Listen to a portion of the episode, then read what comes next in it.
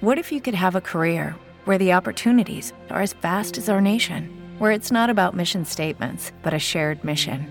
At U.S. Customs and Border Protection, we go beyond to protect more than borders from ship to shore, air to ground, cities to local communities. CBP agents and officers are keeping people safe.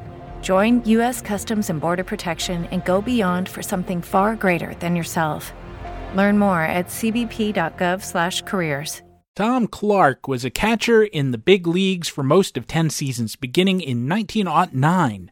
Nine of those seasons with the Cincinnati Reds. One of his obituaries claims that after he left the Reds, he spent several seasons with the Yankees and Cubs, but that just goes to show how hard it was to keep track of ball players in the days before the encyclopedias because that wasn't true. It does make sense, though, that someone would think that he had gone to play in New York because he was from Queens in New York City. They called him the Duke of Corona when he played, and he did come back home and coach for the Giants after his playing career was over. He also had some kind of restaurant or coffee shop in Queens, the M&M Cafe. He lived above the business and eventually he'd die too young on the property. He was kind of a generic catcher in that he didn't have much power. He didn't hit for great averages, but he still gave his team a little production at the plate because he generally hit eighth in front of the pitcher and was smart enough to accept that the opposition was trying to pitch around him. So he would grab a disproportionate number of walks and, although no one was thinking about this at the time, post a decent on base percentage. One reporter during his time as a coach called him a profane but fascinating storyteller. Here's one example when he was not profane, but he was definitely dishonest. Clark claimed he was the personal catcher of Reds pitcher Pete Schneider, who had a short major league career before his arm fell off. Christy Mathewson was the Reds manager at this time during part of Schneider's career, and whereas all we hear about his Reds phase was his conflict with Hal Chase, he called out the first baseman for throwing games, he also found time to just destroy Pete Schneider. In 1917, Mathewson put Schneider out there for 46 games and 333 and two thirds innings. He went 20 and 19 with a 2.10 ERA, and that's a very good season, but he was never the same after. I know I've brought this up before, but it always fascinates me. Of the 16 teams who have been in business in the major leagues from 1900 onwards, no team has had fewer pitchers win 20 games in a season than the Cincinnati Reds. I'm not referring now to how many total seasons of 20 wins they've had, but how many individual pitchers, while wearing Reds drag, have reached that threshold. So when I say, for example, that the A's, whether in Philadelphia or Oakland, have had 22 pitchers win 20 games, that's the number of different human beings who did it. Within that, Lefty Grove did it seven times himself, and so did Gettysburg Eddie Plank, and Dave Stewart did it four times, and so on. I'm just using this as a broad measure of pitcher quality. Not all 20 win seasons are created equally, and some have been pretty mediocre. In a few minutes, I'm going to mention one by Lefty Gomez when he won a ton of games, but with an ERA that was basically league average and with worse offensive support than Babe Ruth and Lou Gehrig, he probably would have broken even on the season, something like 12 and 12. Still, talking kind of generally unscientifically, it is largely true that most 20 game winners have not been bad in the season in which they won 20. According to Baseball Reference, there have been 833 seasons of 20 or more wins since 1900. They range from Walter Johnson's 15 war season of 1913 to Christy Mathewson's 0.5 war season of 1914. We're going to talk about that in a second, too. On average, though, they've been worth about six war.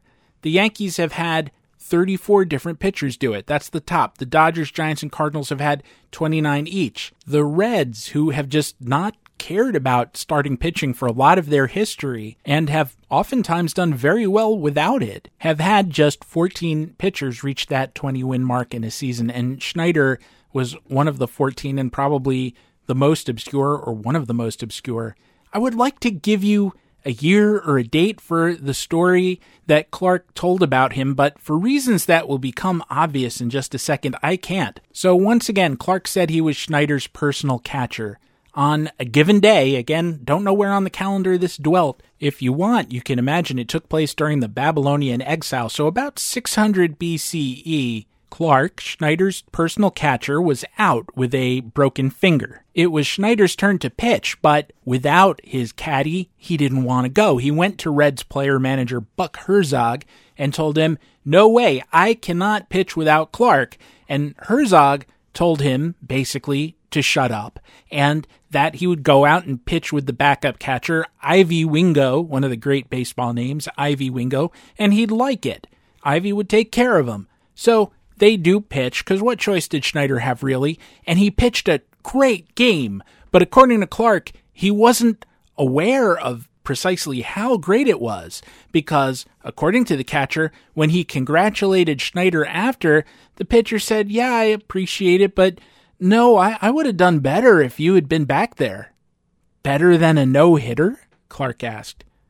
You mean I imagine Schneider taking off his cap and scratching his head because I guess he's not too bright. I didn't give up any hits at all? Nope, Clark confirms. And Schneider thinks it over, this is Clark's punchline, and says, Well, I still think I'd have done better if you had been catching. Now, I can make this complicated or I can make it simple, but Maybe you've already spotted the problem with this story and why I can't put a date on it. The complicated version is that the four characters mentioned, Clark, Schneider, Wingo, and Herzog, only overlapped with the Reds from 1915 to 16, but the game in question didn't happen then. So when did it happen? It didn't.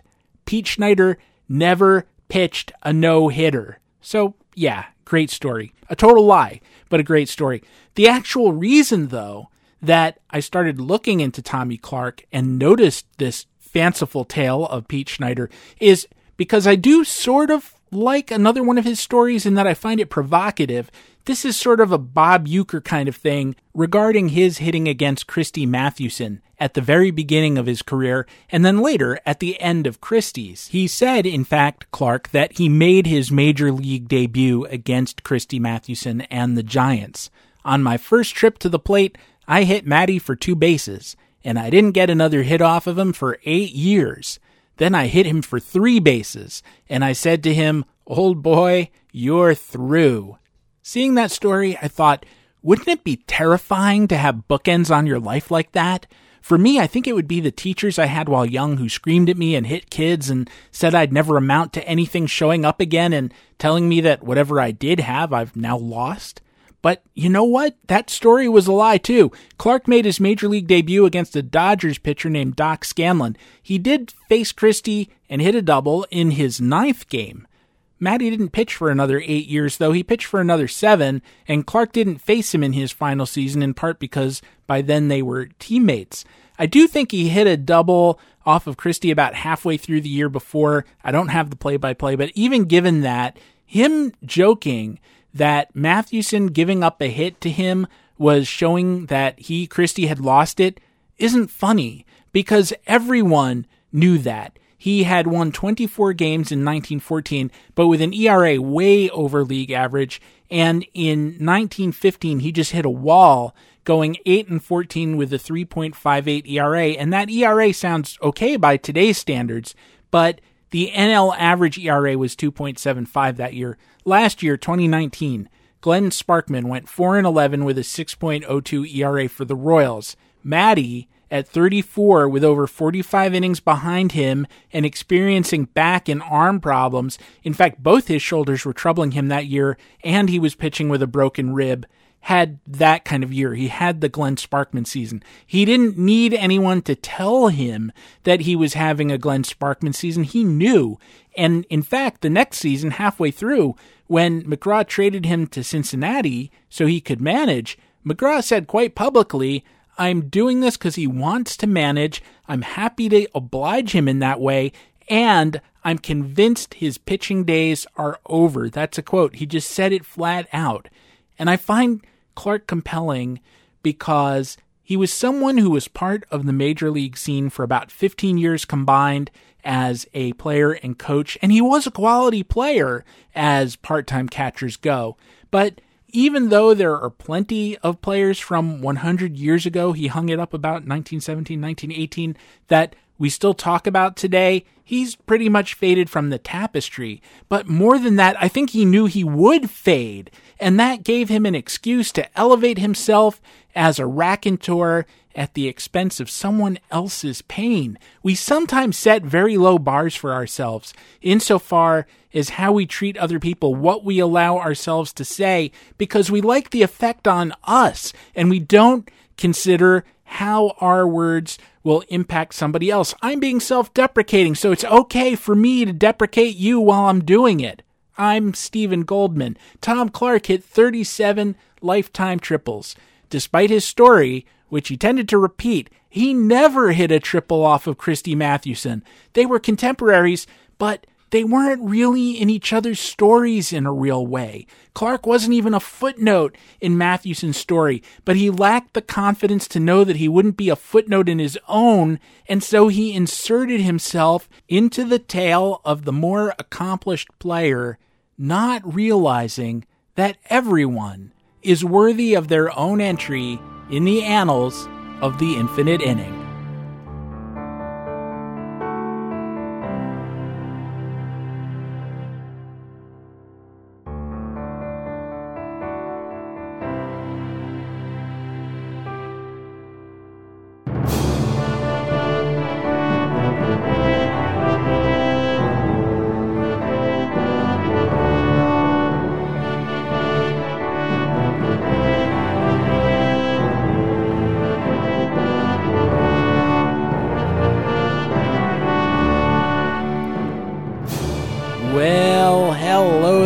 Few moments ago, I referred to the Babylonian captivity. I hope your own captivity is going well. Some of us who hadn't yet been in captivity have headed there finally this week. It is painful but necessary. Some of us were out and are going back in. That's almost The Godfather 3 if that were about a pandemic. I am not going to try to do an Al Pacino impression. You guys know I'm not very good at voices by now.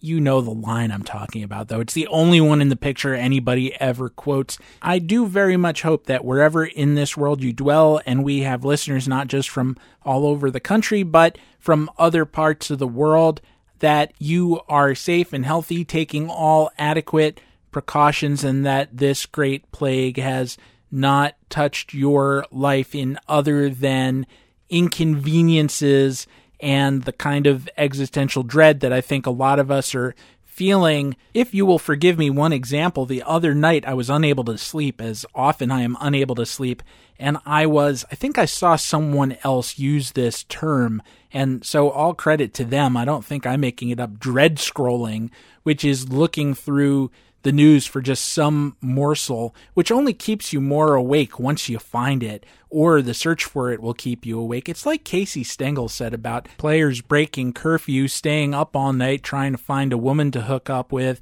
that if you have to look for it for that long, it's probably not going to be good once you get it. And it was no exaggeration, probably 3:30, 4 o'clock in the morning. And I know that looking at your phone at times like that in a physical sense isn't the smartest thing for you to do if you want to get to sleep, but I do it all the time anyway. And I found some interview with a doctor. I would tell you who it was, but he said something like, I really don't expect life to approach normality until summer 2022. And I had a moment of real panic, almost an anxiety attack. Not a full one. I know what those feel like, and fortunately, I've got those under control. But I had this terrible urge to get dressed and get in the car and get out now. There's nowhere to go. There'd be nowhere to go at four in the afternoon, never mind four in the morning.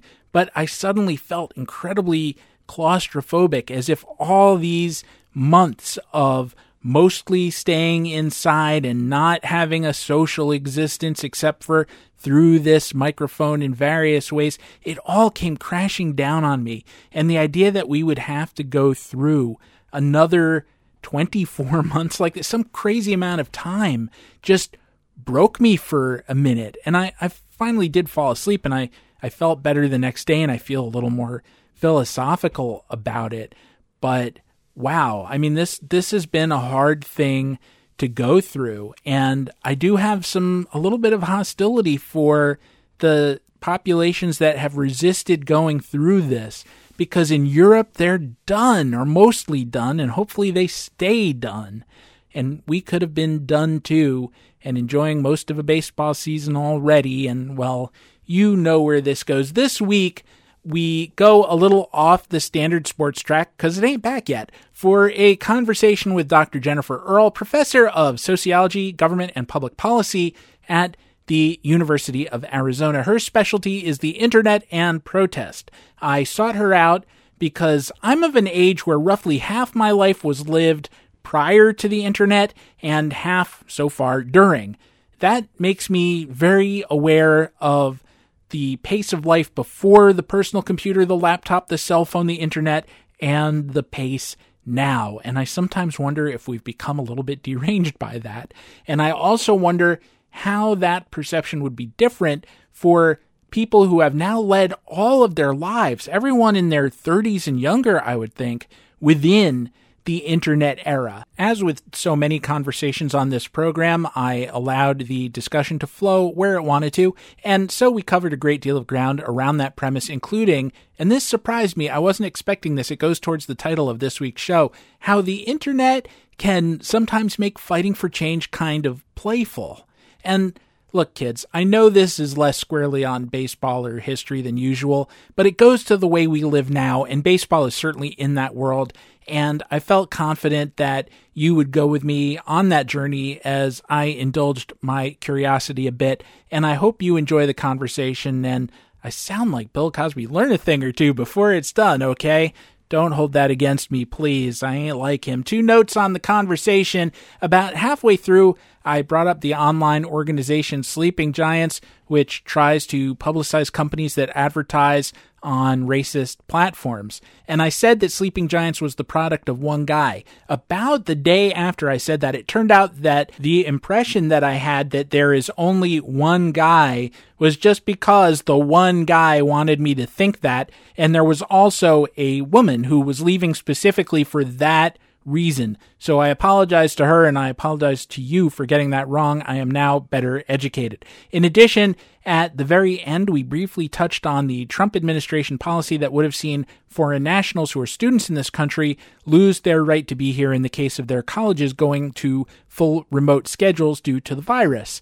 Because of massive protest around that and a bunch of lawsuits by the states, that policy has since been rescinded. Glory, hallelujah. It's so strange to have something like a win. It's been a long time since I've had that feeling about anything. I feel almost as if I'm a character in the old Lone Ranger TV show living on some homestead where the rustlers are trying to steal all the horses, and this just happens over and over again for a year. You wake up every morning, somebody pistol whips you and steals your best horse, and then finally the Lone Ranger shows up and takes care of the problem, and you're just so used to it. You're so used to this miserable feeling every day that when the odd thing goes right, it is like that kind of not Deus ex machina, vigilante ex machina, Lone Ranger ex machina. I don't know the right term for it, but it is a weird, strange feeling. We have been down for so long that up feels strange and unfamiliar. I should note that Lincoln Mitchell, Craig Calcaterra, Frank Guridy, Tova Wang, and I are doing another Say It Ain't Contagious Zoom panel on Wednesday evening, July 22nd, 7 p.m. Eastern. Just like the last one, it's free. We are also giving away a code, a coupon code for discounted BP subscriptions. If you subscribe to Baseball Prospectus, you'll get a month free. It was so good to see some of your faces last time, probably less so for you to see mine, but I hope even more of you will come out and chat with us and hear us try to figure out just how the season reopening is going to work. It will happen the day after, and also how all the social upheaval we've experienced of late is going to be reflected in the game. Again, that's Wednesday, July 22nd, 7 p.m., and you can RSVP. This is how we avoid Zoom bombings to Lincoln at lincolnmitchell.com. Before Dr. Earl joins us, I have one other tale to tell. This one actually provoked by the ordeal of being on these Zoom panels and seeing myself on camera for an hour at a time. But as always, let's pause here for a quick break first, gather our forces around us, collect our wits, gird our loins, and I'll see you on the other side for a tale of a pitcher who just couldn't gain weight.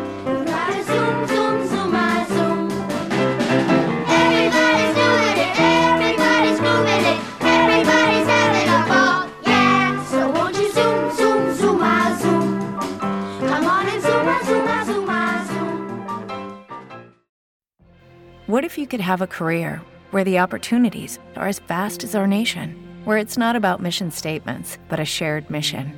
At U.S. Customs and Border Protection, we go beyond to protect more than borders from ship to shore, air to ground, cities to local communities. CBP agents and officers are keeping people safe. Join U.S. Customs and Border Protection and go beyond for something far greater than yourself. Learn more at cbp.gov/careers. Lucky Land Casino asking people what's the weirdest place you've gotten lucky? Lucky? In line at the deli, I guess. Aha, in my dentist's office. More than once, actually. Do I have to say? Yes, you do. In the car before my kids' PTA meeting. Really? Yes. Excuse me, what's the weirdest place you've gotten lucky? I never win and tell. Well, there you have it. You can get lucky anywhere playing at LuckyLandSlots.com. Play for free right now. Are you feeling lucky? No purchase necessary. Void where prohibited by law. 18 plus. Terms and conditions apply. See website for details.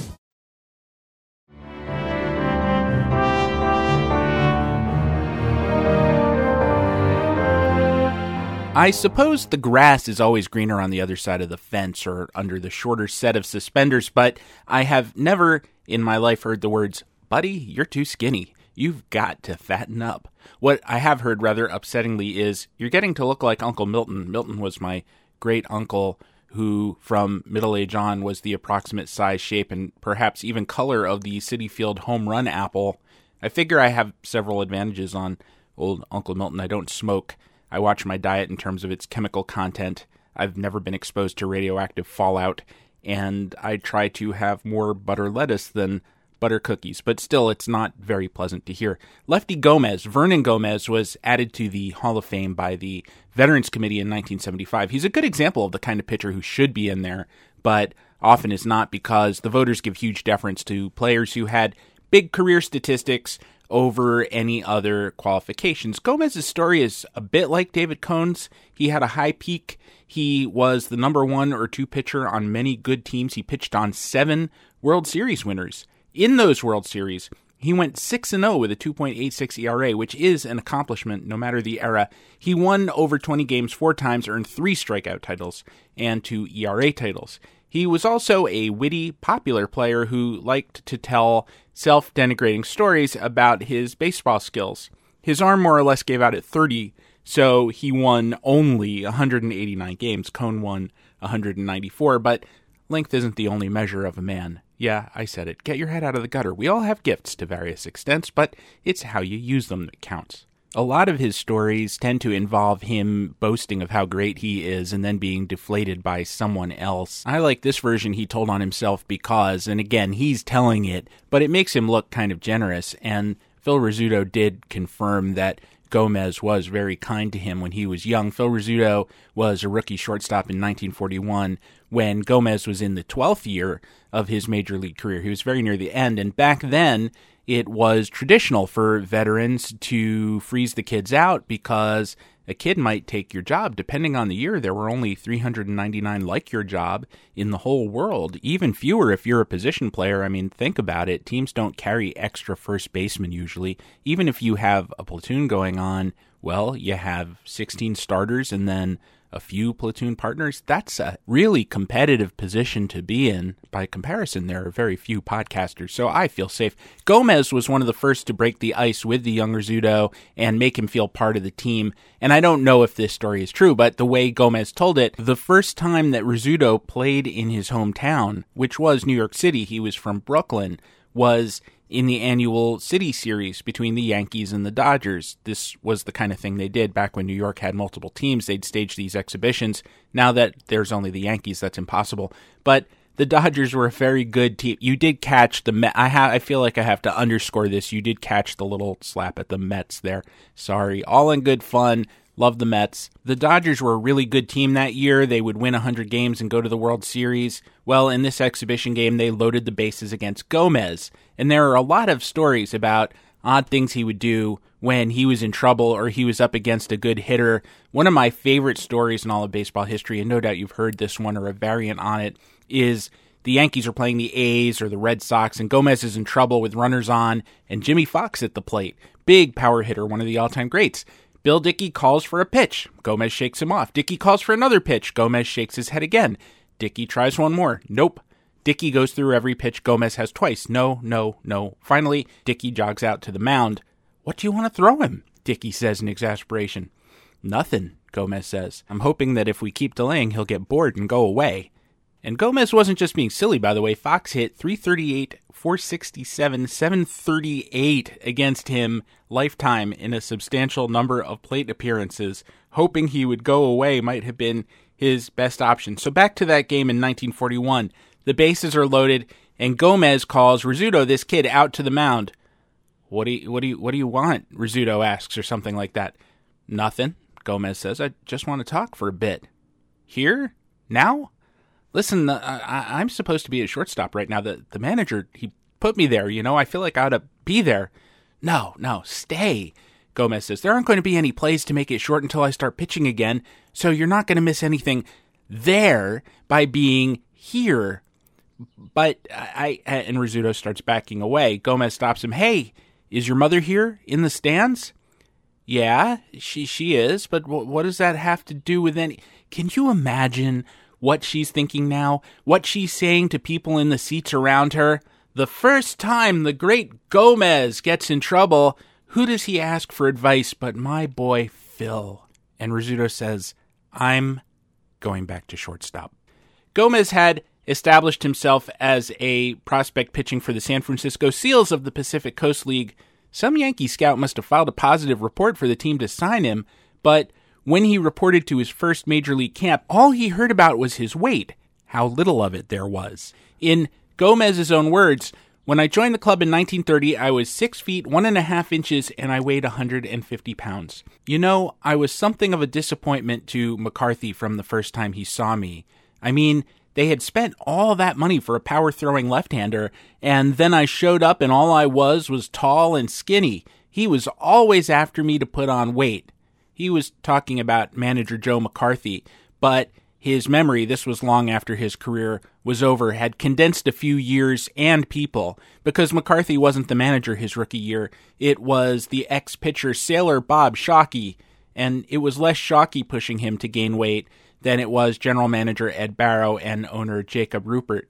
And how they went about accomplishing that was pretty barbaric. An accident gave them the opportunity to play witch doctor with the kid pitcher. Gomez pitched his way onto the major league roster in camp, his very first camp, but his New York debut was delayed because during a March exhibition game against the Cardinals, a line drive hit him in the mouth and broke a few teeth. I have tried like crazy to find a newspaper report of that incident, and if anyone wrote it up, I haven't seen it. I know the exact date, or at least the supposed exact date, but no one commented on that. Deadlines were such back then that post game comments were not a big part of stories, and sometimes things seem to get lost between the end of one game and filing the story on the next. We know it happened though because the aftermath was pretty thoroughly documented. In the short term, he had caps put on his front teeth and about two weeks after the season started, he got into his first game, taking the loss in relief of Tom Zachary against the Senators. In addition to Gomez himself, by the way, there were eight future Hall of Famers on the field that day between the two teams, including Babe Ruth and Lou Gehrig, so a pretty memorable icebreaker. But Gomez did not pitch well that day, and he mostly didn't pitch well at all.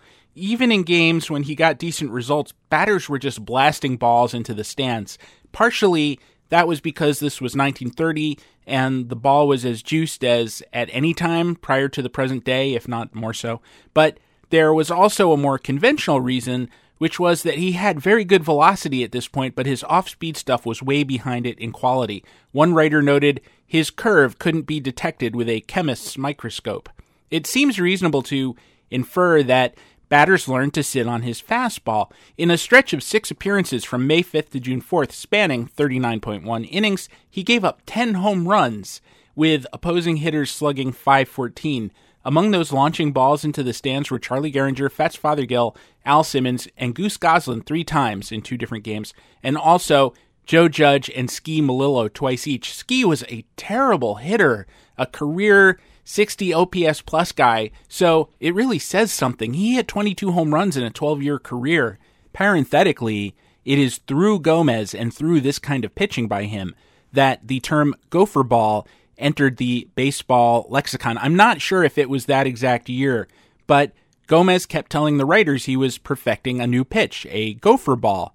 What do you mean by gopher ball? A writer asked. Oh, you know, Gomez says. You see it go for two, go for three. It caught on. Both the Yankees and the writers around them were looking at Gomez and trying to figure out how a kid with such great stuff could be knocked around so easily. And it's pretty easy to see where their obsessions lay. Here are just a few descriptions of Gomez as a rookie I found without looking too hard skinny, scraggy, willowy, narrow, slim and non communicative Californian. That one was way off. Maybe it was true at the moment, but as we've already demonstrated, soon all Gomez did was talk. Within a few years, the New York Times was referring to him as the life of the party and a sparkling wit. The Yankees came up with a plan. As one beat writer put it, Senor Gomez is the only player in the entire history of baseball who ever was commanded to eat more for fattening purposes. He did not, however, accumulate so much as a single ounce during the costly process.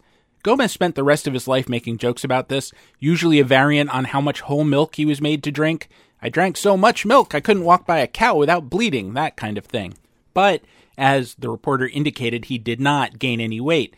This was a time when so little was understood about pitchers' arms or player health or metabolic processes that it was very common. It sounds ridiculous to say it, but teams would say, his shoulder hurts? Well, take out his tonsils then. And if that doesn't work, it must be his appendix. Just keep subtracting things until he gets better. It's like a game of operation. And this culminates for me much later in the late 50s and early 60s when Johnny Sain is a Yankees pitching coach, not just with the Yankees, actually, all over. And his solution was his arm hurts, zap it with x rays. He really did believe in radiation therapy for muscle soreness. And I've said this before, and it's probably irresponsible for me to say, but when you look at pitchers who were under Sain's tutelage with various teams, you can make what seems like a cancer cluster out of it. Well, Gomez was more fortunate than that. Nobody said, well, his command seems a bit off and his off speed stuff is weak. What if we put him at ground zero during the Trinity tests, the Manhattan Project, and see how that works out? Fortunately, that wouldn't be for another dozen years or so. No, their solution was comparatively benign. They blamed the broken teeth. Ruppert was told that the dentist who capped my teeth didn't drain the pus first, Gomez said, and I didn't gain weight because my body was waging a losing battle with the poisoned pus draining from my abscessed teeth into my bloodstream.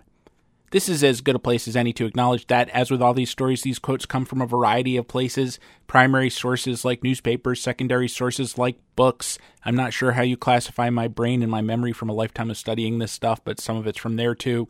That last one came from Lefty, An American Odyssey, which was written by Gomez's daughter. Lefty himself went to the Celestial Hall of Fame in 1989. John Kieran of the New York Times wrote up the way the Yankees decided that something had to be done about Gomez's mouth. He was called in as a relief pitcher one day at the stadium. The previous pitcher had lost control. Sending Vernon to the rescue of a pitcher who had lost control was like rushing a supply of gasoline to a blazing house. Before they could drag him off the mound, he had handed out four or five passes in a row. The very next day, the Yankee authorities sent him to a dentist, and the dentist neatly removed all his teeth. Colonel Ruppert didn't issue any formal statement, nor did Bob Shawkey say, let that be a lesson to you, but Gomez is still suspicious and doubtless will warn newcomers on the Yankees pitching staff to beware of wildness if they value their teeth. Now, as with many Kieran columns, there's an element of the truth in that, but a lot of it is better than the truth. It didn't happen that way. Gomez did twice walk five batters in a game his rookie year, but one of those occasions was in a complete game win, the other in a six inning start, nor did he ever walk that many batters consecutively. Broadly speaking, though, it is true that Gomez pitched badly, and the Yankees reacted by depriving him of all of his God given teeth. As Richard Vidmer of the New York Herald Tribune put it, Gomez lost nine in a row yesterday, but they were all teeth, not ball games. This cost the Yankees, just for the prosthetics alone, the replacement teeth, $1,500, which doesn't sound like an insane amount of money for that kind of procedure today, but consider that Gomez's salary as a rookie was $2,700 for the full year. He was a very valuable man, as evidenced by how much money the Yankees invested in dental prosthetics. it probably won't surprise you to learn that Gomez didn't pitch any better with no teeth, and he definitely didn't gain any weight because he was in too much pain to eat. Here are some other ways writers referred to Gomez that year a young pitcher of hot Spanish blood, a high priced Spanish southpaw, the hatless Hidalgo, I like that one a lot, who parenthetically wore a Castilian cape, and after the dental work, they called him the left handed and toothless caballero of the Sierras. Gomez hung on until July, and then the Yankees sent him down. Gomez explained it as not a result of his pitching poorly in general, but as part of a specific game. Again, blaming Joe McCarthy. I was pitching with runners on second and third, so I went into a long windup. The guy on third stole home, and the guy on second stole third. Then I went into another long windup, and the guy on third stole home. Before I could take the third long windup, I was on a train headed for St. Paul. That was another thing that didn't exactly happen either, although maybe he was talking about the second game of a doubleheader with the White Sox at Yankee Stadium, a contest the Yankees lost 15 4. The game was actually notable because it's one of the great single game performances in White Sox history Outfielder Carl Reynolds, who Bill Dickey would later punch in the face and shatter his jaw, went 5 for 6 with three home runs in three consecutive innings, generating eight runs batted in and a stolen base, and that's still tied for the most RBI in one White Sox game. One aspect of Reynolds' performance that I promise will never be duplicated is that two of the three shots were pulled to Yankee Stadium's immense Death Valley, where the fences were actually out in the Atlantic Ocean and two of them they went for inside the park home runs. Gomez didn't give up any of those home runs. He did come on in relief and give up two stolen bases, but he and Bill Dickey also caught two runners, including the ones he mentioned who tried to steal third and home. All those steal attempts came with the White Sox up 12 to 4 by the way, which is against baseball etiquette. And yes, Gomez hit the leadoff batter in the next inning. The big emotional outcome for the game though, from the Yankee side was not about the stolen bases, but it was that when Babe Ruth jumped to try to catch Reynolds' second drive at the wall, the one that actually went out of the park, he caught the third finger on his left hand in the screen atop the fence and just ripped a fingernail right off. And it was thought that he'd be out seven to 10 days. He actually came back pretty quickly, but in the moment it seemed like a pretty serious injury. Again, this has nothing to do with Gomez exactly, except that the line drive he stopped with his mouth did not really get reported. Most papers who covered this injury to Ruth just gave it very matter of factly. He tore a fingernail and it was bandaged, and he seemed to be in a lot of discomfort. One of them had pictures of him coming off the field holding the hand.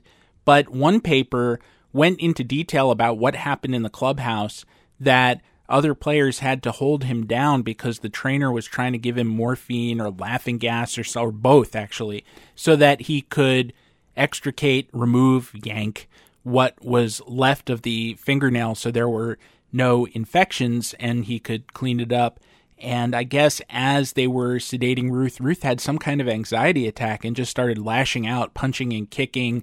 And I think Tony Lazzeri was mentioned having to lean on him, a couple of other players too. And after it was over, when Ruth had come out of it, he hadn't remembered what had happened at all, losing it, that is. It's a very dramatic scene, and it would seem like, given based on some quotes within that one story, that the other writers had a similar amount of access, that they witnessed this happening too, but not all of them reported it. And I don't know if the one who did was violating some kind of unwritten rule about privacy or simply that the others or their editors didn't consider it newsworthy or interesting, but I sure as heck found it interesting.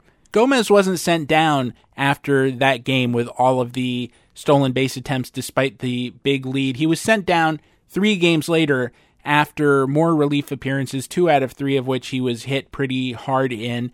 And while he was down at St. Paul, he did start to master some off speed pitches and the next year he got much better, so much better that he went 21 and 9 with a 2.67 ERA. And in his third season, he went 24 and 7. Although it wasn't really a great year, his ERA was only about league average. Would you believe though that in spite of all this winning, the Yankees still wouldn't let go of the weight thing? Son, they told me, Gomez said, if you weighed 20 pounds more, what a pitcher you could be. I was the bashful type, since they hadn't noticed it for themselves, I didn't like to call attention to the fact that I was a rookie who'd won 45 games for them in his first two full years. I put on about 18 pounds.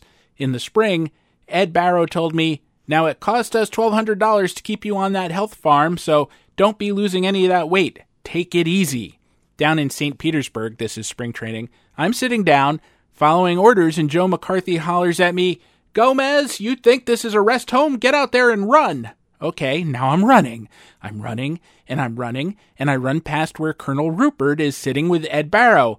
Hey, Gomez, they hollered. All that money we spent building you up? Sit down. Run, says McCarthy. Yes, sir. Sit down, says Barrow. Yes, sir.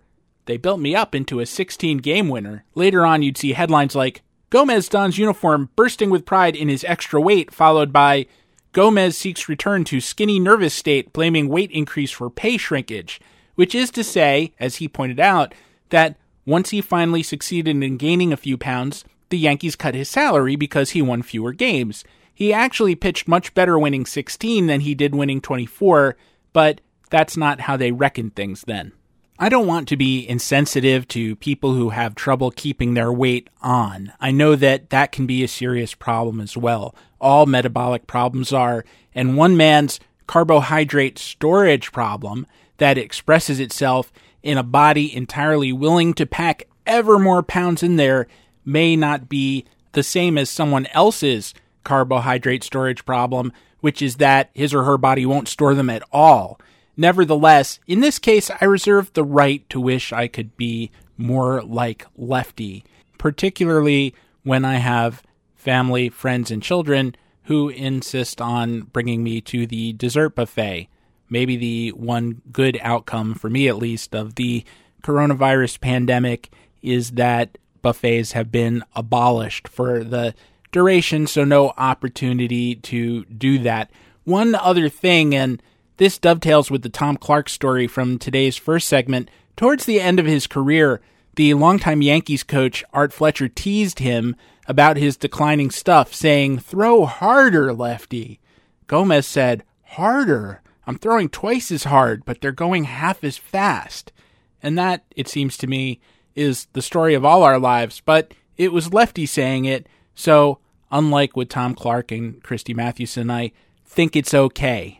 It sure would be nice, though, just once to have somebody make a thin joke about you. I guess it would be nice to be an internationally famous swimsuit supermodel, too, but I'm not going to count on that happening anytime soon, if ever. And if there's a moral to this story beyond that, perhaps it's that thank goodness players now have a collectively bargained right to seek a second opinion. So if they have a headache, a club doesn't send them for a lobotomy, or they don't try to cure their hamstring pull by having their buttocks surgically amputated. And with that, I have said my piece for this week. I'll be right back after this break with Dr. Jennifer Earl. I'll see you on the other side.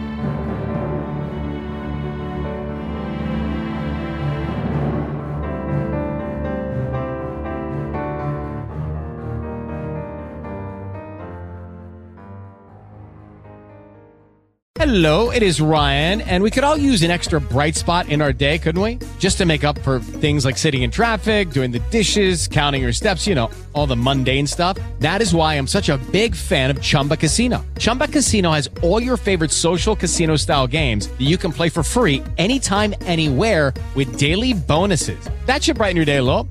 Actually, a lot. So sign up now at chumbacasino.com. That's ChumbaCasino.com. No purchase necessary. VGW. Void were prohibited by law. See terms and conditions. 18 plus. With Lucky Land slots, you can get lucky just about anywhere. Dearly beloved, we are gathered here today to... Has anyone seen the bride and groom? Sorry, sorry, we're here. We were getting lucky in the limo and we lost track of time. No, Lucky Land Casino. With cash prizes that add up quicker than a guest registry. In that case, I pronounce you lucky. Play for free at LuckyLandSlots.com. Daily bonuses are waiting. No purchase necessary. Void where prohibited by law. 18 plus. Terms and conditions apply. See website for details.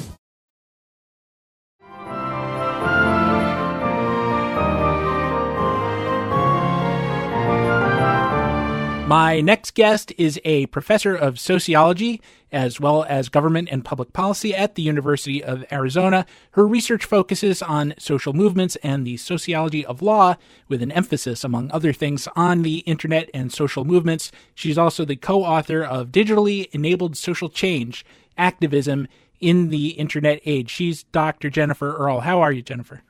I'm great. Thanks so much for having me.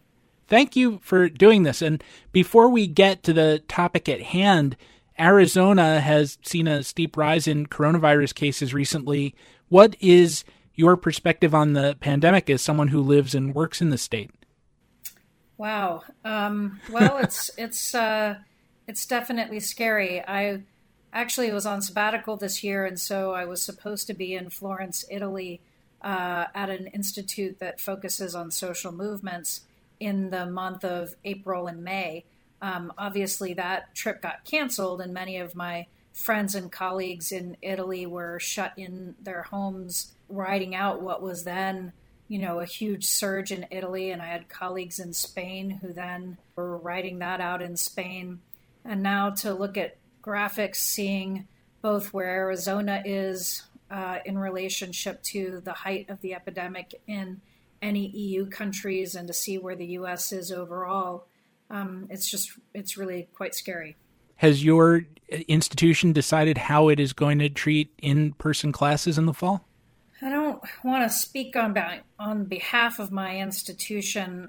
It, I mean, I've been on sabbatical, so uh, I'm I'm sort of in touch with what's going on, but not as much as I might be regularly. Um, I don't believe that an official position has been taken yet, in part because you know, the facts are changing all the time. So what might have seemed appropriate in March wouldn't seem appropriate now, might not seem appropriate in a few weeks. So I don't think that that is fully worked out, although I think that the desire on the administration's part is to have some in person classes, and they've, I understand, set some benchmarks for uh, specific percentages of classes. I don't know how realistic or unrealistic that is because uh, as a faculty member, I certainly don't want to be at risk of either transmitting the virus to my students when I'm speaking, nor do I want to be at risk of bringing that home with me, both for myself and, and people in my uh, household. So, obviously, if this is going to happen, it has to be done in a really safe way. And so I'm waiting to hear what those plans might be. I've seen some professors say at schools that have said, well, we're going to have a reduced number of people in the classroom, but then you're also going to be teaching people online. They felt like if that were the case, they couldn't do a satisfactory job. They had to focus on one group or the other. As someone whose work is so involved with the internet, it's sort of ironic if that would be a handicap for you too. Well, um, you know, when you teach classes online, lots of things change. It's not just taking the same content. Like I've been teaching in a classroom for about 20 years. That means I'm really good at looking around and assessing how much my students are understanding by the looks on their faces, what else they're doing, how many of them are doodling, whether I make a joke and I see smirks or I see tuned out looks. So, you know, with 20 years of in person teaching experience, I'm really good at at speeding up when I can tell my class is getting something and slowing down or giving more examples when I can tell my class is struggling with something. And you have to figure out how do you translate those teaching skills that were really optimized for face to face contact into an online environment where you know people people look very different on zoom right um, right and i think there's other issues that universities are are not even really fully tackling yet that as a faculty member concern me.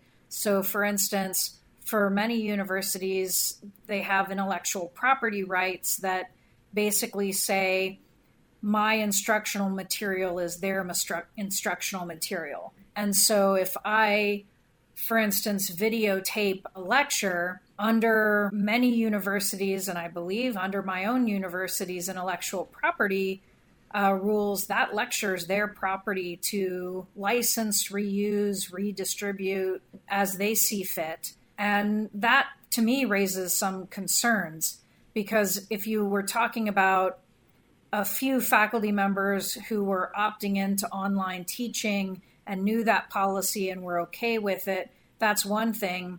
If you're talking about an entire university's course load going online in the fall at the same time, that's just a massive capture of intellectual property by universities and would honestly allow universities to do things that might be objectionable. For instance, if you record a bunch of lectures from a temporary adjunct lecturer, you may decide that you, as a university, could offer that class without them, just paying graders. Mm. And under many intellectual property regulations at universities, the universities would be within their powers to do that. So if I were an adjunct faculty member, not a tenured faculty member, I'd be really worried about that. But even as a tenured faculty member, I would worry about the ability of my university to license, uh, for instance, a lecture that I gave to another university or to a consulting program or to use it if I separated from U of A and went to another university to still be able to use that content. So there are industries that have different ways of thinking about intellectual property. For instance, royalty based industries um, like screenwriting or or performance, but we've never been in a moment where you know for some universities almost 100% of their content was going to be captured online as courses with full lectures. It's a whole new world. So there's a range of concerns whether you're talking about trying to have face-to-face classes where the concerns are about health and safety. And when you're talking about online classes, there's both issues of being able to translate your optimized teaching skills for face to face classes into an online environment, but also intellectual property questions about what, what's that do when all of a sudden universities have all of their coursework and kind of don't need instructors in the same way? Will universities all act responsibly with that content or not? And will consumers? It, it didn't occur to me until now, as you say this, that if an entire semester offerings of all courses more or less are placed online, someone could bootleg an education the same way they would a Led Zeppelin album. Yeah, I mean, I think for me as an instructor, I'm less worried about people bootlegging learning because they can't bootleg the credential at the same time. And True. I'm more worried about what that would mean for the creation of test banks. So, like as an instructor, you know, you would think college professors are obsessed with, you know, all these high minded things, but lots of times we're like actually obsessed with how do we make our classrooms fair so that if there are test banks in teams, in uh, sororities or fraternities, in other social groups, um, how can we make sure that students who don't have access to those test banks have the same capacity to get an A or a B or whatever grade reflects their effort in learning in the class. And so, for instance, I have a policy against recording any material in my classroom because I don't want people who aren't coming to class uh, to be able to sort of phone it in and still test well. I have real strict rules about tests not leaving my classroom uh, so that test banks can't be made of my test questions. And all of those things have to be rethought when all of a sudden I'm going to have to you know, put online an entire test. That's going to have impacts on classes for years.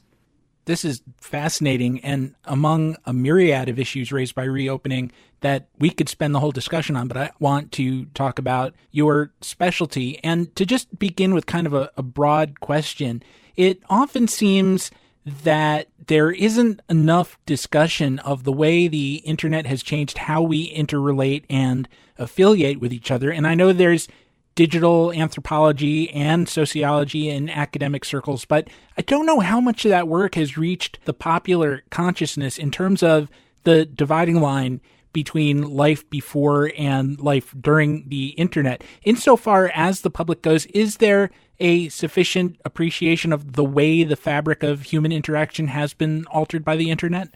That's a tough question in the sense that I think, as uh, probably many other sociology professors would attest, people often feel that they're expert observers of their life and therefore get pretty committed to perspectives they have developed.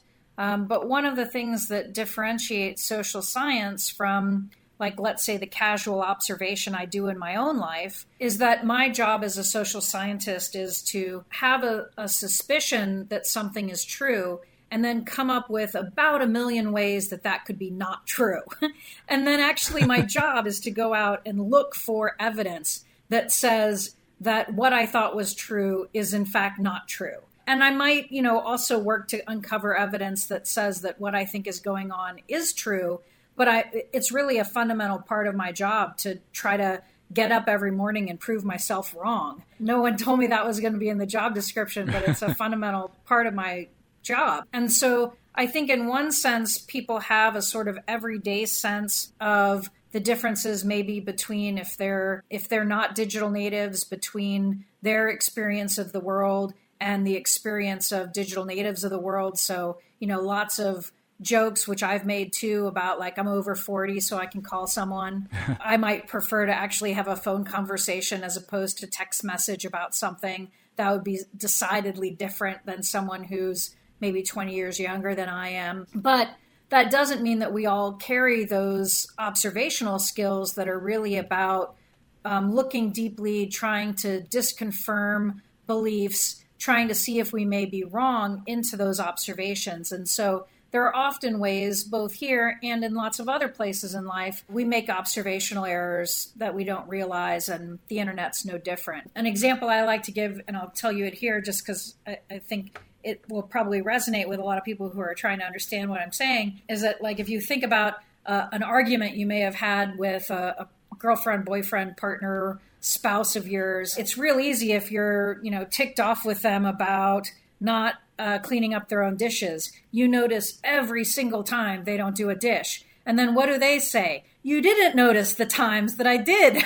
put up the dishes. that argument about noticing what fits your views and not noticing things that don't fit your views is a, a you know a fundamental insight into the whole architecture of research methods that social scientists have developed to try to make sure that we understand every time the dishes have been done, not just the time that, that fit with our our views. So back to the internet, I would say, you know, people have some casual observations that are probably roughly right. Like there probably is a real age difference in or in preferences for phone calls versus texting. But then once you get into the nuance of how digital life is working, people may have misperceptions or may not even be aware of all of the digital things that are operating around them. So let's talk about social movements and activism. Until fairly recently, if I had a cause, maybe I could write a letter to the editor of my local newspaper, but there weren't a lot of ways for the average person to mobilize a large number of people, certainly not quickly. It would take years of investment in creating a network of associations. I mean, in the real world, whether by phone call or letter, but I could go on Twitter right now and say something. And if it resonated with enough people, maybe we have a movement in a day or an hour. Is that an exaggeration or do we see that happen?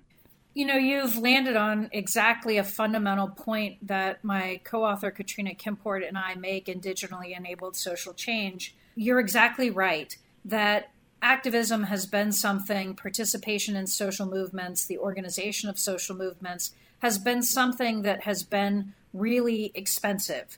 And I don't mean just expensive in terms of money, like the amount of personnel that are required to do that, but I mean in terms of time, in terms of lots of other kinds of resources. But you're right that there are internet technologies, digital and social media, that when used in innovative ways can cut down those costs for starting and engaging in activism to really levels that we've never historically seen. And that changes a whole host of dynamics that happen in social movements. It changes, for instance, who are likely to be leaders of movements. It changes the range of things that might be organized around in movements. It changes how important organizations are to movements. It changes how much how important fundraising is to movements. So that the one switch that you precisely focused on about your ability to go on and sort of start something yourself does have a whole host of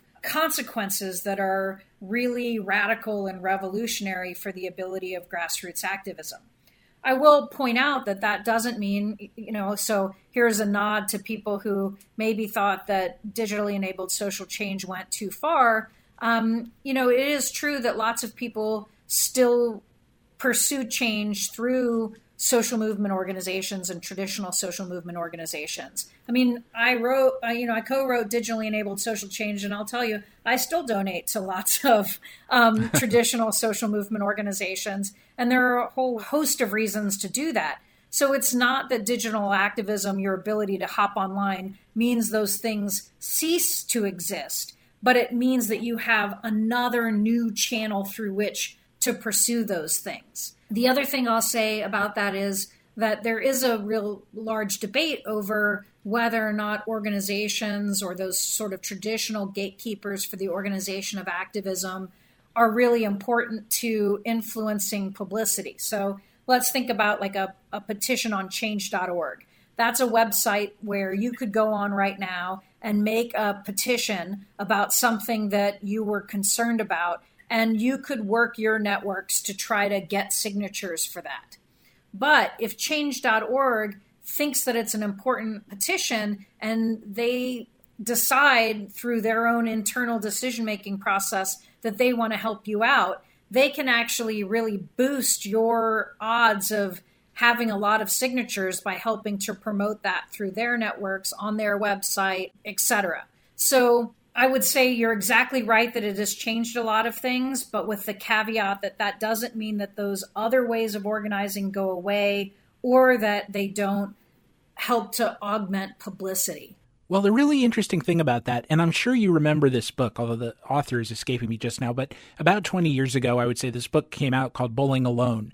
And the thesis of that book was that we used to be more social. We used to join organizations like the Rotary Club or the Elks or the Lions. And at that moment, those organizations were in decline. So, what is going to replace these ligaments of our social lives? And the answer is this what we've been discussing the internet. But the difference, and I, I think you're getting at this in a way, and you, you talked about the word leadership.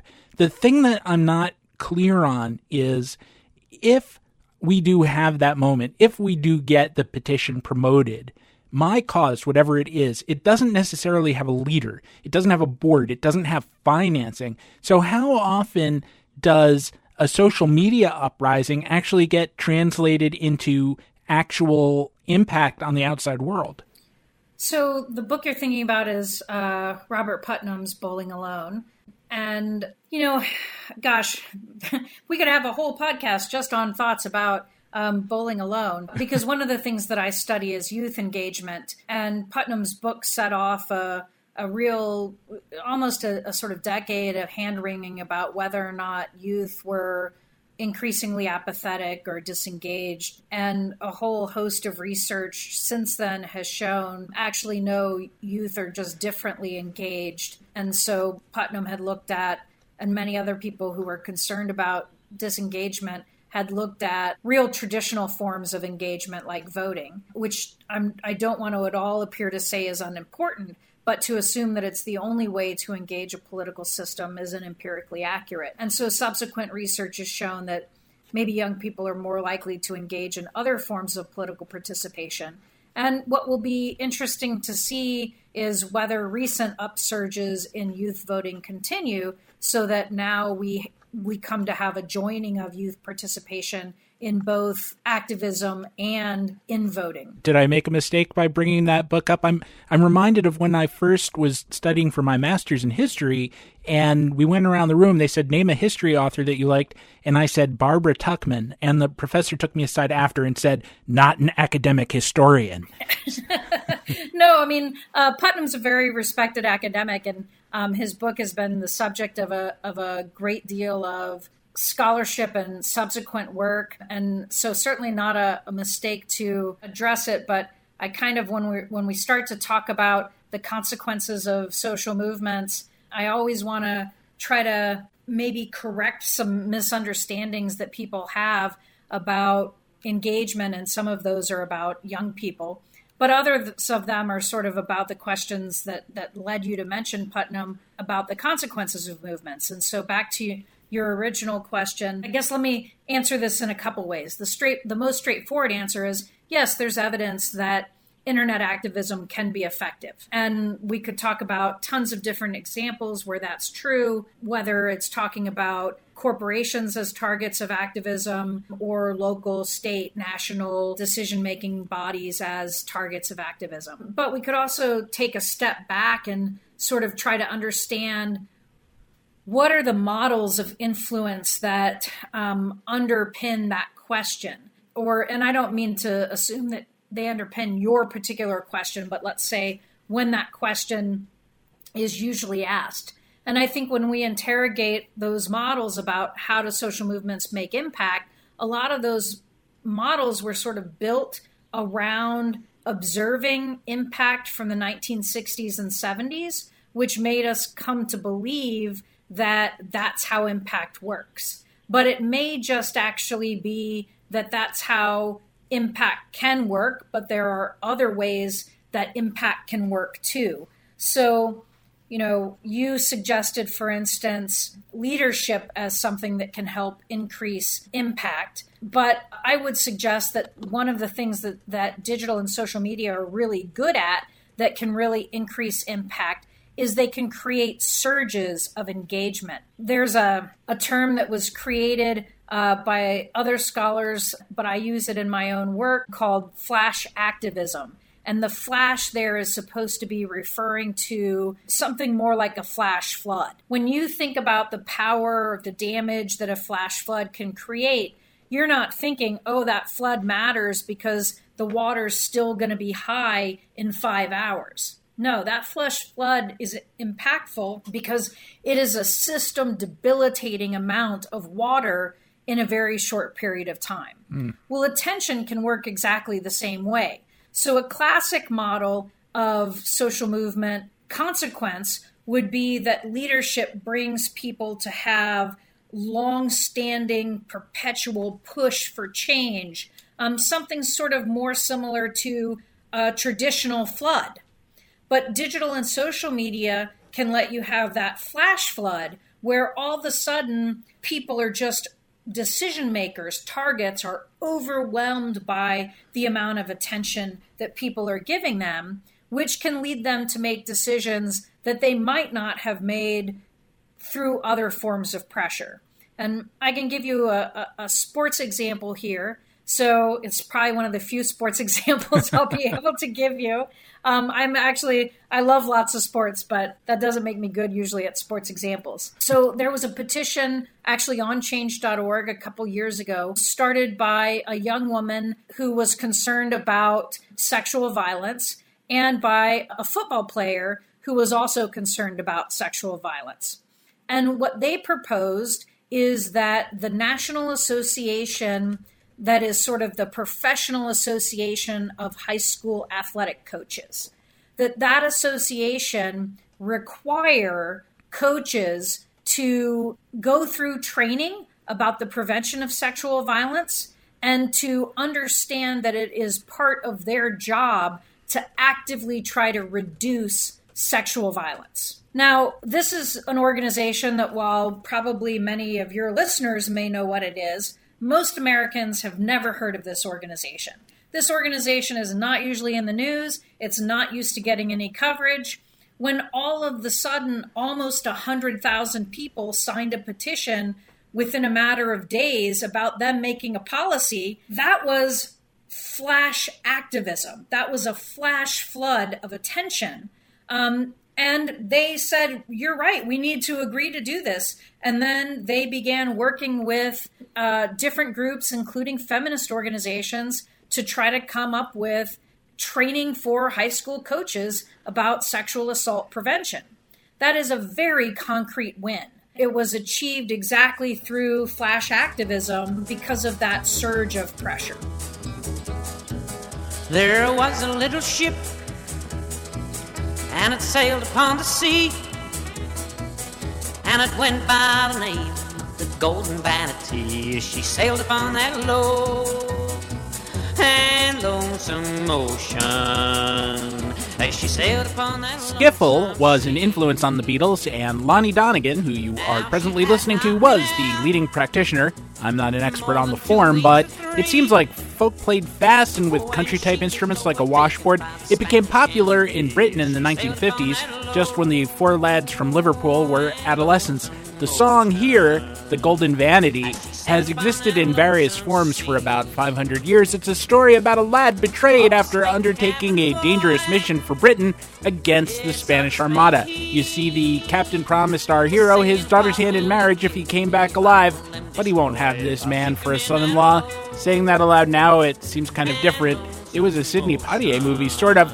We're listening to it because when we come back from the break, we're going to talk about a kind of online activism that involved a boat. The captain asks that we please stay afloat long enough to rejoin the conversation on the other side, and we say, Aye, aye, skipper. Come sink 'em in the tide if you sink 'em in that low and lonesome ocean. Lucky Land Casino asking people what's the weirdest place you've gotten lucky? Lucky? In line at the deli, I guess? Aha, in my dentist's office. More than once, actually. Do I have to say? Yes, you do. In the car before my kids' PTA meeting. Really? Yes. Excuse me, what's the weirdest place you've gotten lucky? I never win and tell. Well, there you have it. You can get lucky anywhere playing at LuckyLandSlots.com. Play for free right now. Are you feeling lucky? No purchase necessary. Void where prohibited by law. 18 plus. Terms and conditions apply. See website for details. Hello, it is Ryan, and I was on a flight the other day playing one of my favorite social spin slot games on ChumbaCasino.com. I looked over the person sitting next to me, and you know what they were doing? They were also playing Chumba Casino. Coincidence? I think not. Everybody's loving having fun with it. Chumba Casino is home to hundreds of casino-style games that you can play for free anytime, anywhere, even at 30,000 feet. So sign up now at ChumbaCasino.com to claim your free welcome bonus. That's ChumbaCasino.com and live the Chumba life. No purchase necessary. VGW Group. Void were prohibited by law. See terms and conditions. 18 plus.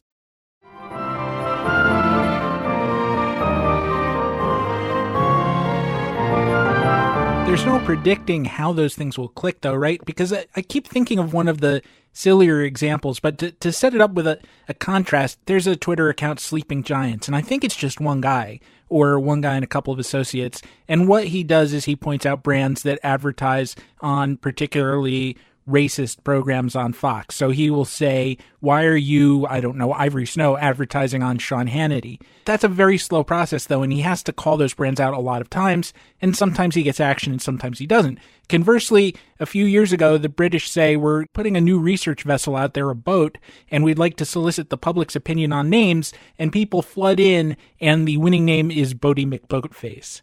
And so I, I wonder how you can sort of transfer the galvanic energy of silliness to the serious work of promoting change? I mean, that's an interesting question. Um, and I want to kind of play with it a little bit because I think that one of the things that's really interesting about how people use digital and social media is that they often use it to complicate what we have traditionally thought of as sort of more bright line distinctions between culture and politics. And I think that while some people in social movements may see this as problematic, I actually see it as a real positive. For instance, there are lots of people who get involved, particularly young people, in activism through their fandom.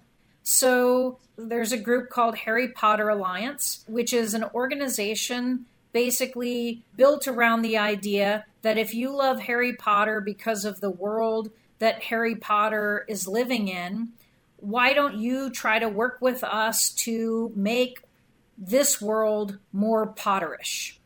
And so they take on social justice issues that they think that Harry would be concerned with too and try to make change. And they've done things like target companies around fair trade chocolate because so much chocolate involves forced labor and child labor. So you can have one of the things that sort of new is all of a sudden you can bring would have traditionally been thought of as really distant from politics, Harry Potter, and you can use digital and social media tools to engage this huge fandom community around Harry Potter um, to work for social justice on various issues. And there's lots of examples of that kind of fan activism. But as we've seen in the sports world, you know, sports is never really actually separate from politics, whether you're talking about the Olympics during World War II, or you're talking about the desegregation of sports teams, or you're talking about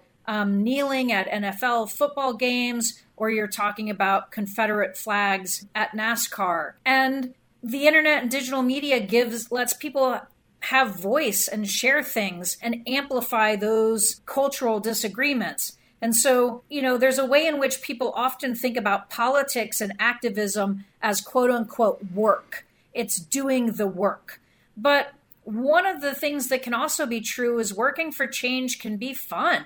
It can be joyful. It can involve teasing. It can involve play. And one of the really neat things that happens when you drop the cost for participation, entry into that field, and you drop the cost of production of cultural things through digital and social media tools, is all of a sudden you open up activism to being just a, a beautiful array of tons of different kinds of engagement that maybe people wouldn't have taken seriously, uh, you know, 20 years ago or something, but, you know, actually are important now, have real consequences in real people's lives. And so, you know, I, I hope that many people think about the fun or the play that can happen in making change. I mean, making change can also be dangerous and hard. Um, look at what has happened over you know the last couple months in terms of protests around the country and police conduct towards those protesters we can see that it's really hard too. But digital and social media kinds of opens up that space. You said that so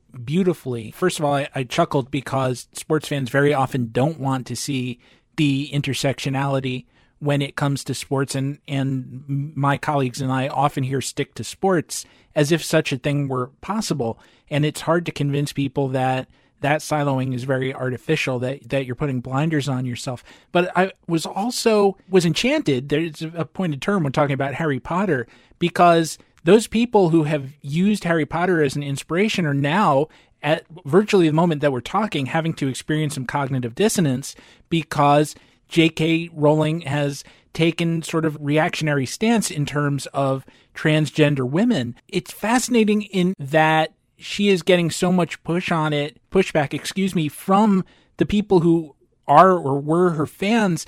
And in a way, it's saying, you know, this doesn't belong to you anymore. The internet has taken this concept that you've created and democratized it. I, you know, that's a great point, and it is a huge subject of controversy right now. And you know, one of the uh, memes going around online is sort of who wrote Harry Potter. And the idea of that is to sort of, is exactly as you said, is to say this is now a, a world that belongs to all of us as readers. Um, and uh, it's very interesting to see the creator of that world basically be held to the standards of that world and by her fans and many others be found falling short of those standards. One of the ways that activism has changed over the last 20 years is that while there has always been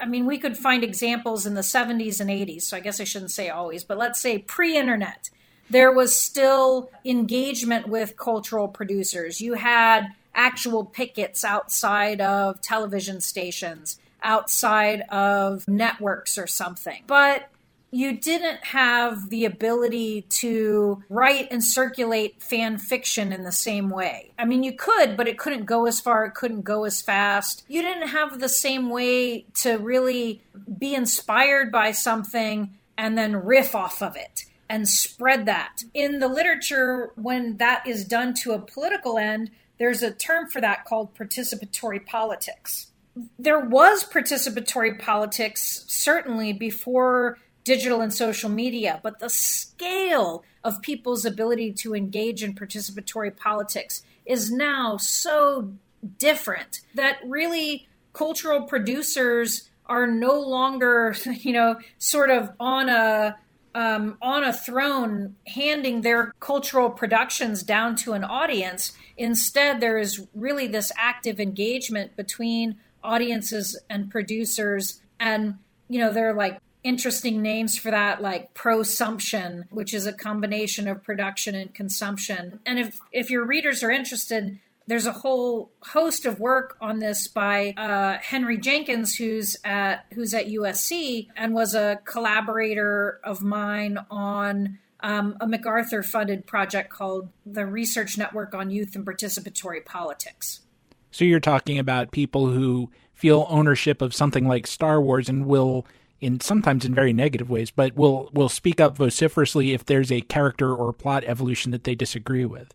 Yeah, but that can exactly, but that can also turn political and that may be internal to the cultural product like they don't like something that's happening on a show um, because of the political dimensions within the show's script or cast. Um, but it can also be, you know, sort of outward facing in the way that we were just talking about with Harry Potter, where people are asking, like, how do I make my world more Potterish? And then also, how do I hold uh, J.K. Rowling to account for the fact that she's not being very Potterish, that she is attacking a, a group of people in a way that I think most people who are inspired by Harry Potter would not imagine he would approve of. And she keeps digging deeper, but it's good that we we mentioned transgender people because I was going to bring them up anyway because I, I think that one of the benevolent aspects of the way the internet has changed the way that we interact is that it has allowed like minded people who might otherwise be isolated or atomized to affiliate and speak with a louder voice than they otherwise would have. And I really love the transgender voices on Twitter because they have been able to educate people and also defend themselves from all kinds of the uh, of of attacks that they receive in a way that since in their individual communities they're probably a very small percentage of that but together they can be very loud and gain more acceptance. But I also kind of worry about the dark side of those affiliations. And I don't mean for transgender people, but I mean other groups that may be less progressive. And what I mean by that is now even a highly deranged sociopath can have followers. And I've often said on this program that if the Unabomber had come along a little bit later, he might still be alone in his cabin. But instead of typing up long screeds to send to the newspapers, he'd be doing Facebook posts. Yeah, I mean, it's certainly clear uh, from research that a wide variety of scholars have done that digital and social media technologies uh, help all manner of people take action in politics. And that includes progressive politics, but it also includes far right politics. Um, it includes white supremacists. It includes people who are nativist. The digital and social media in the same way that it creates an ability for transgender people who may have had a hard time locating one another and building a common voice and community to do so more easily, it also facilitates that for white nationalists. So it, it is both of those things at the same time. Complicating that is the role of misinformation or disinformation in uh, digital and social media today. So, you know, we're watching platforms really grapple with whether they have some obligation to identify misinformation, disinformation, whether they have an actual obligation to limit hate speech or speech encouraging violence on their platforms and how to do so. And that's a debate that's not going to go away sometime soon. And it's probably not a debate that it is a debate that's going to be very complicated to resolve because you rightly point out that digital and social media are great for helping progressive causes. They're also great for for helping very very right leaning causes like uh, white supremacy, nativism, etc. I've wondered where the balance is in terms of people being radicalized or activated by, and it doesn't necessarily matter which side, but to violence. And then at the same time, I was thinking that, say, in the 60s or early 70s, you had a group like the Weather Underground, which is the radical left terrorist group involved in blowing things up. And conversely, today, despite right wing attempts to portray Antifa as an American ISIS, it's a loosely affiliated movement of people with a common point of view. There's no structure. So I wonder if the ability to affiliate under that kind of banner as opposed to what those former college students were doing in the in the 60s and 70s has a way this is a positive way I mean of washing out the violence and preempting it by giving it that outlet. You know, I think it's um it's actually pretty complicated um, because there are lots of ways in which um, digital and social media are being used in really repressive ways both by governments and by uh, organizations and individuals. So um, I'll give you, you know, a couple examples at the governmental level. There's a lot of good research showing not just sort of souped up censorship, so censorship that was already happening in countries in print period, you know, in print materials happening online, um, but also in online social media. But the use of digital tools for surveillance. So, in some authoritarian countries, you might have designs that basically block sites for some groups of people, but then leave those same sites open for other parts of the country so that you could measure as a government how much interest is there in these things that we see as threatening, you sort of doing analytics on your population to feed into repressive efforts. Certainly, companies are trying to figure out how to. I don't mean weaponize in, a, in an actual weapon, I, in the actual sense of a weapon, but I mean to make deeply strategic for their own uses how they can weaponize data to maximize their brand and people's interest in consuming them, but also hide away criticism of their brand that may exist online.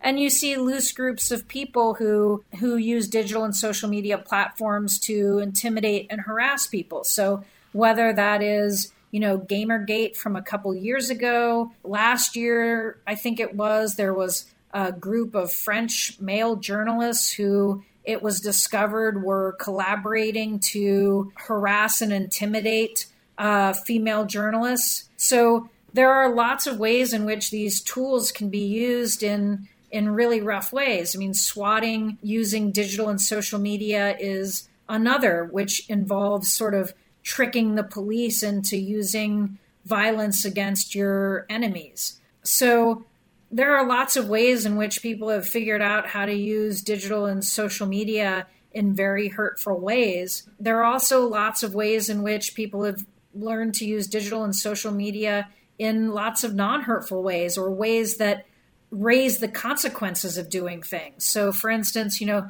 if you think about the videos that we see of, you know, what's sort of been culturally now dubbed the Karens online, like those were people who those interactions probably would have gone entirely unnoticed except for by the people that were engaged in them. But now when people do things like that, there's a if it's videotaped, there's a real risk that they face actual consequences. I think the New York City woman who um, called the police on the birdwatcher I think today was in the news that she was formally charged for filing a false report. So there are ways in which the digital technologies can be used to sort of stop things. It would be easier if tools only got used in one way, but they actually get used in lots of different ways, making an assessment of the the balance of their use quite complicated.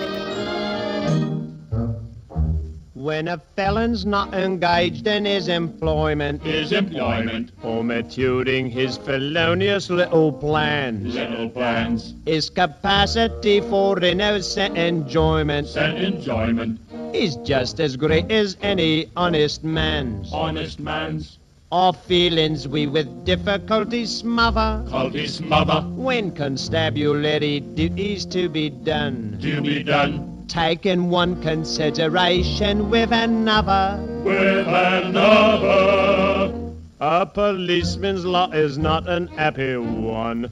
Ooh. Our second old song of the episode, I mean, really old song, not as old as the Golden Vanity, which is 500 years old, but this one goes back to 1879 when it was co written by Arthur Sullivan and William Schwenk Gilbert for their light opera, The Pirates of Penzance. A very silly affair indeed. This is the policeman song, as recorded by Danny Kaye. I introduced or reintroduced or re reintroduced Danny Kaye last week, so I won't do that again. But it was the kind of material he could have fun with. Alas, I don't think he ever did the real tongue twister from this modern Major General, but he would have been awesome with it. Now I'm going to go look for that. As I said last time, he did, of course, do Tchaikovsky by Ira Gershwin and Kurt Weill, and he also, and this was early in his career, did the frenetic Cole Porter Let's Not Talk About Loved with a high degree of excellence. What does this song have to do with anything? The policeman song? What does it have to do with pirates? What does anything in Pirates of Penzance have to do with anything? But in our case, we're listening to it because when we come back from the break to conclude our conversation, we'll be talking about the effects of the internet on policing and protest. I do hope you're enjoying the episode and you will return on the other side. I mean, what if you didn't? You'd just be stuck on the fade out of this song. I believe some Eastern religions refer to this condition as being a tuneful ghost. Well, don't you be a tuneful ghost. Just hang on past this break, leap over it, and we will see you on the other side. He buys a rattle for his little son. Little son, Taking one consideration with another. with another. Lucky Land Casino asking people what's the weirdest place you've gotten lucky? Lucky? In line at the deli, I guess? Aha, in my dentist's office. More than once, actually. Do I have to say? Yes, you do. In the car before my kids' PTA meeting. Really? Yes. Excuse me, what's the weirdest place you've gotten lucky? I never win and tell. Well, there you have it. You can get lucky anywhere playing at LuckyLandSlots.com. Play for free right now. Are you feeling lucky? No purchase necessary. Void where prohibited by law. 18 plus. Terms and conditions apply. See website for details.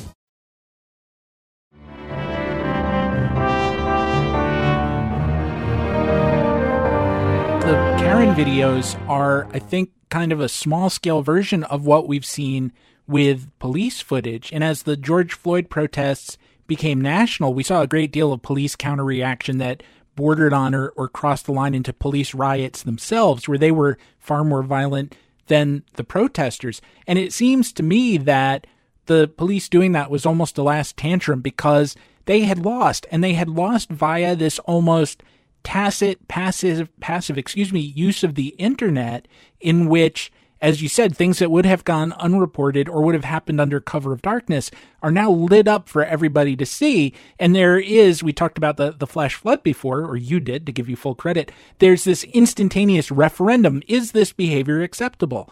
and it's just done. It's over. And I'm not saying that we've entered this utopia where we really will defund the police or that they will all reform their behavior, but it cannot, it just literally, barring some mass authoritarian top down movement, it cannot go back to the way it was because of the, in, the existence of the internet.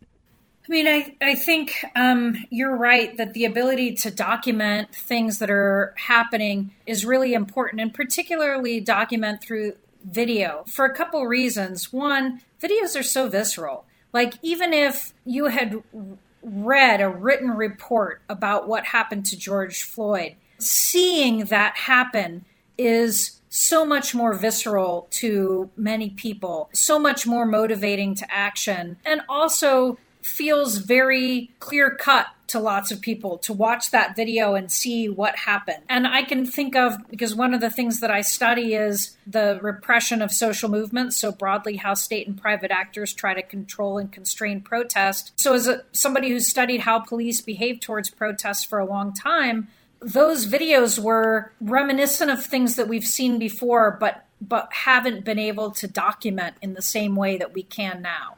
And that's really powerful. I I I hope that your optimism about the fundamental level of change that that will bring is true. I think that there is still a lot of pushing ahead on how to do that because as with many things in social life, the devil is in the details. And so, even if there is this sort of, as you put it, instant referendum that this behavior is wrong and can't be tolerated anymore, how you go about fixing that is still hotly disputed. And whether we come up with social ways to to fix that that are successful is is still waiting to be seen. Well, when we talk about repression of protest, and I'm sure that you'll have a better grasp on these statistics than I do because I'm just kind of vamping here, but things have changed in the sense that say and and this seems like a timely reference at the 68 Democratic National Convention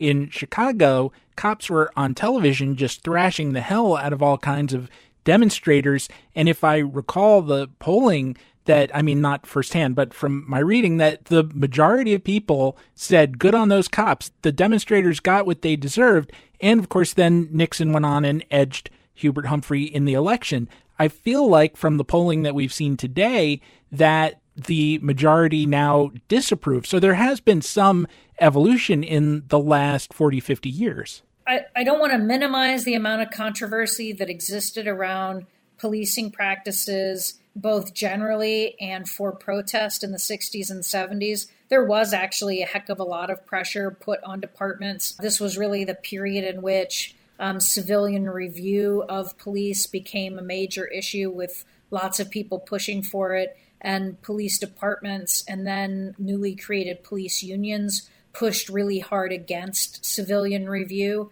Um, so I don't want to minimize the extent of controversy that existed in the 60s and 70s about police conduct. But I, I do hope that you are correct that there is much less toleration for police violence today, both generally and particularly against people who are using their First Amendment rights. I mean, you know, we did see you could go online right now and search for videos of NYPD just really beating people up quite badly as they cross streets. Uh, you could find lots of videos of journalists being attacked as they were identifying themselves as media, wearing identification as media, legal observers being attacked despite wearing the standard lime green shirts of legal, legal observers and other indicators of being legal observers. And so, you know, I do hope that you're correct that those videos and being able to see that is able to sustain enough outrage about that conduct to really create change.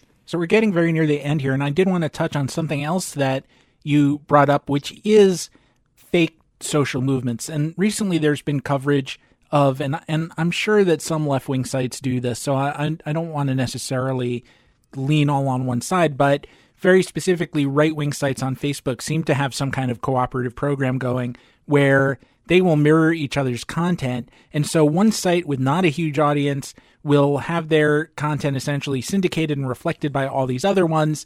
And that creates almost a fake social movement, or at least a, a fake kind of dissemination and traffic groundswell. And then, you know, a week later, suddenly the, the president of the United States is standing on a podium saying, many people are saying, which is an expression that I've come to really, really dislike.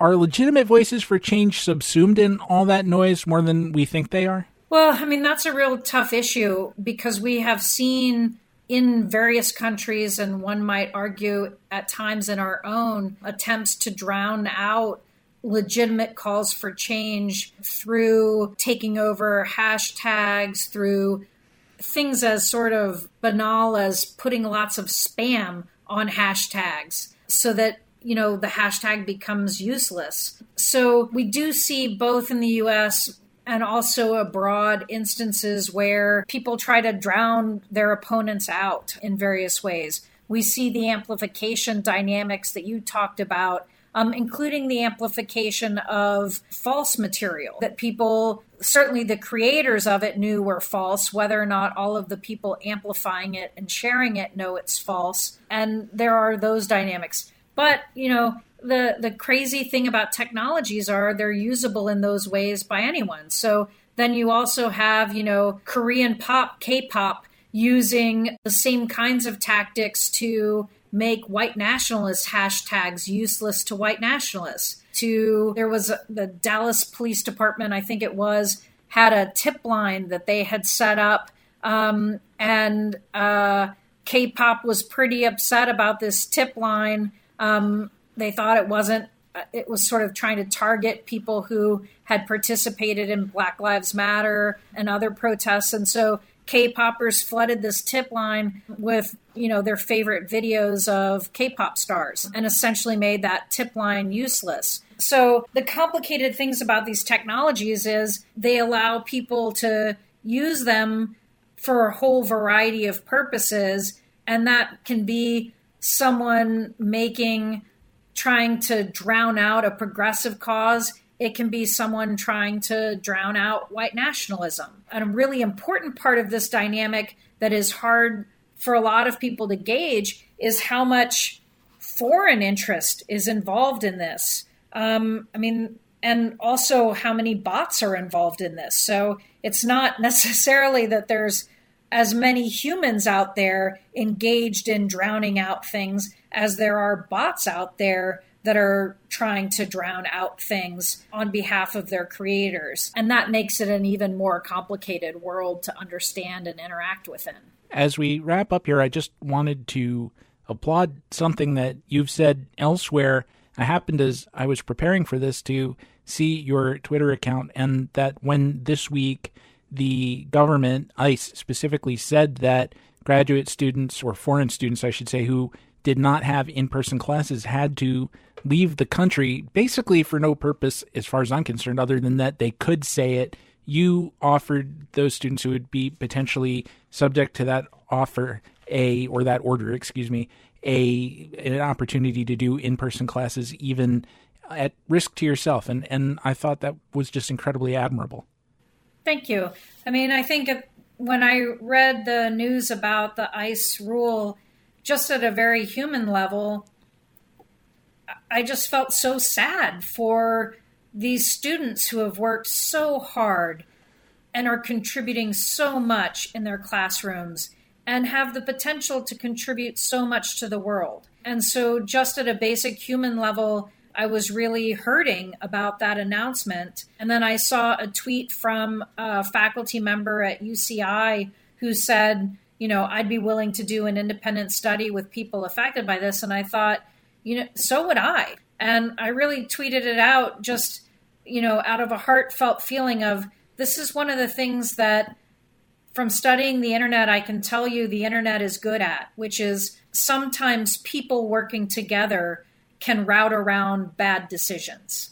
Of course, I would, you know, I don't want to discourage people from, please, you know, if, if it's, if you're moved to contact your Congress people about this, you know, sign petitions, do the things you would normally do. But I think at a personal level, I also feel like I need to do the things that I can personally do to cause change. And that is sometimes outward facing, contacting my administration, contacting my elected officials, signing a petition. But it's also saying if I personally can directly be a part of this solution, I want to personally directly be a part of a solution and we'll see. I mean hopefully there is some other you know some resolution where it's not individual faculty having to offer independent studies that changes this. But if it is you know i'll have my mask on and be outside and be teaching whoever i need to teach. I think the best kind of civil disobedience is not necessarily the Thoreau kind of just saying, hell no, I won't pay my local taxes,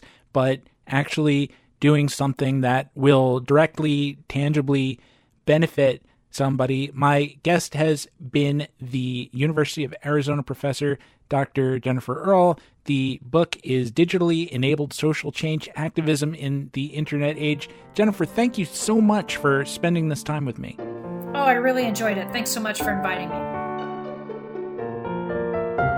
Hello, Infiniteers! It's time for the End Credits podcast within a podcast. I'm Sarah Goldman, your host, masked for your safety. You can follow Dr. Jennifer Earl on Twitter at Prof. Earl. Your host dwells at Go Steven Goldman. Why go Steven Goldman? Because he doesn't go anywhere without a book. You thought I was going to say mask, didn't you? You can write us at infiniteinning at gmail.com, and there's a Facebook group. Go to Facebook, search Infinite Inning, knock, we will let you in, and then if we had an official reading list, that's where you would find. You can support the show and my college education by visiting patreon.com slash the infinite inning. We thank you kindly. Finally, should you find yourself stuck at home during a pandemic, please go to the podcatcher of your choice and rate, review, and subscribe. Or review, subscribe, and rate. That would be different. Our theme song, which you are listening to now and have been hearing throughout the episode, is a co composition of Steven Goldman and Dr. Rick Mooring, who reminds us not just to demand the facts, but peanut whistle for the facts, and you'll be prepared when a sinister elephant in a trench coat follows you home. Intrepid listeners, your podcast has concluded. Please gather all your personal belongings and rejoin us next week for more tales and discussion from The Infinite Inning.